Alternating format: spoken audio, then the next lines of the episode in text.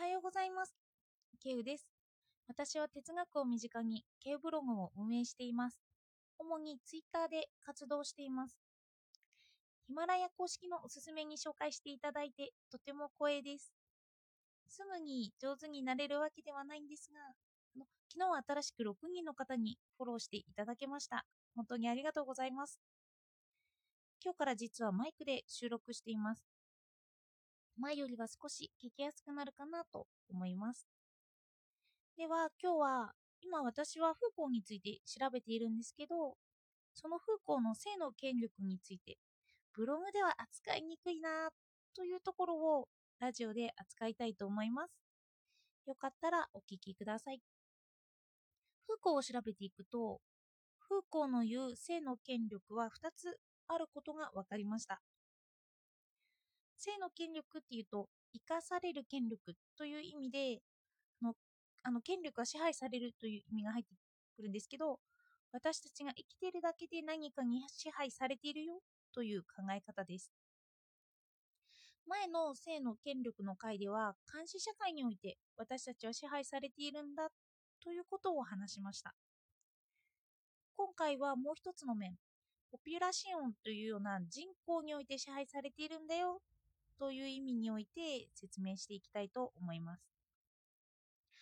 こちらは群れとしての生物種としての人間において支配されるという意味です。統計学やバイオンテクノロジーなどからは人間は人の種として扱われますよね。遺伝子構造はこうなっていて人口はこのくらいいる。では人という種においてはどんな人口が好ましいかとかと遺伝子操作をしてデザイナーベイビーを作ろうとかそういった人としての種を扱う支配です。あの私のイメージなんですけど監視社会における支配はそれでも一人一人個人を見ている支配だと思うんです。一人一人の行動は何かによって支配されているけど一人一人を見てくれている。それに対してもう一方は全体の種として見るんですよね。これは個人を見ないので、もしあなたが病気で死にそうになって救急車で担ぎ込まれるとするじゃないですか。そんな時、死ぬことを選ぶ権利というのはそこにはなくて、あの延命治療が一方的に施されるというようなイメージですね。人間だから命を大切にしようというような。あの私たちは数字としてデータに頼って生活するようになっていますが、そんな時には個人を見れてはいないんですよね。これはいい悪いという意味じゃなく、そういう性を一番に見てるよっていうようなことなんですけど、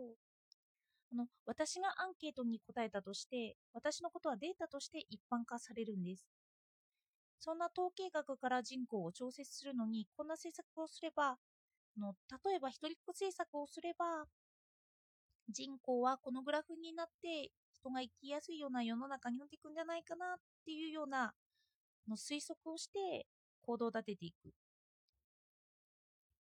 と私はこの人の種としての支配にフーコンが気がついたことに対してちょっととても悲しくなりました。どうしてかというのを説明していきますね。はじめ、性の支配は監視社会から理解されていたんですが、時代とともに人の種としての支配が意識されるようになったんですよ。それでフーコーは人の性、佐賀としての性ですね。性の歴史という本も書いています。私はこの本を読んでいないんですけど、フーコーが同性愛者で、最後はエイズによって亡くなったことから少し推測してみました。フーコーは自殺未遂を何回かしているそうなんです。そして自分を消そうと必死になっている思想もあるんですよ。フーコーについて書いた本であるガーリー・ガッティングの箇所から少し引用します。人生と仕事の一番面白いところはそれによって最初の自分とは違った誰かになれるという点です。ということをまずフーコーは言っていたりします。続けますね。言葉によって自分を包み隠したいとまたフーコーは言ったり、言葉によって自分を喪失する側面に注目したいと言ったり、あのフーコーの考古学は個人的な主体のない歴史を目指していると言っているんです。そして私が最も印象に残る言葉それをちょっと読み上げたいと思います。私は続けなければならない。私は続けられない。私は続けなければならない。言葉がある限り、私は言葉を言わなければならない。言葉が私を見出している間はずっと、言葉が私に何かを言う間はずっと、言葉を言わなければならない。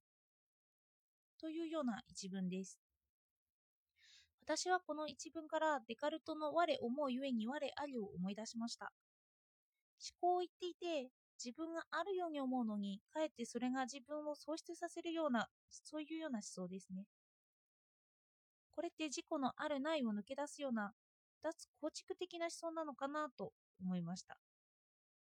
私もフーコーがどうしてこんな引用したのか理解はできていないんですけど、でも自己をなくそうとしているというかなんか悲痛な思いが伝わってくるように感じました。まずこの部分から人を主として見たとき、自分を消そうと必死になっているフーコーをイメージですね。そしてそこからフーコは自殺未遂をしたときに哲学者のルイ・アルチュセールに助けられているんですよ。このルイ・アルチュセールも何度か自殺未遂をした人物です。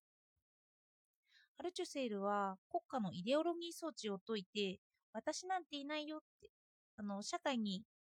支配されてるんだよというようなことを説いた人なんですけど、この人は認識論的断絶というような考えることをずっと考えていた人物なんですよね。イデオロギー装置なんて考えたんだというようなことに私はびっくりした人物です。このフーコーにおいても、フーコーは遂行の人だと言われているんですよ。かなり考えることを考えていた人なんですよ。で、デカルトも考えることを考えて、我をもうゆえに我ありという思想を導きましたよね。これって本当に自己中心的な性格とも取れるような強烈な自意識の塊の方々なんですけど、まあ、哲学者の大半はそうかもしれませんけどね。それで自己と周りに対してかなり葛藤しているということが見受けられます。フーコーにしてみれば同性愛者というだけで精神異常者だと思われていたんです。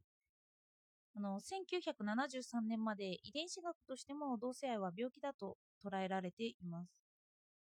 社会には受け入れられない事故、そして社会を調べると社会から一人一人の人間なんて考えなくていいよという発想。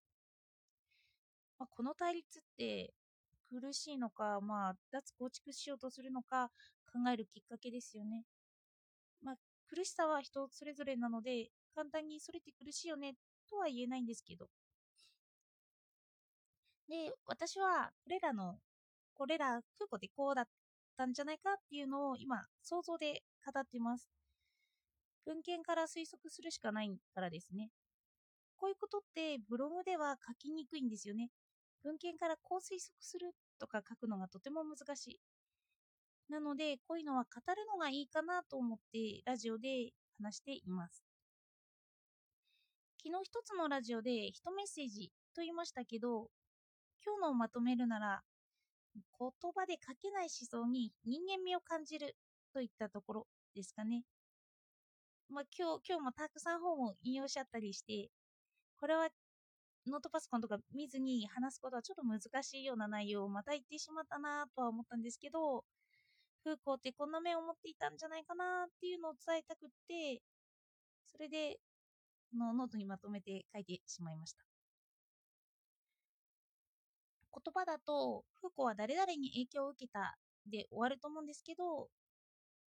その影響を受けた人物一人一人を見ていくと、こんな感じでフーコーの人物像が出てきます。なので今日はフーコーの人物像に迫ってみました。こんな思想を編み出した哲学者はこんな人だったのかもしれない。ちょっと悲しいな、共感するな、といったイメージから思想を解くことも、その思想に興味を持つ一つになるんじゃないかなと思いました。では今日もお聴きいただいてありがとうございました。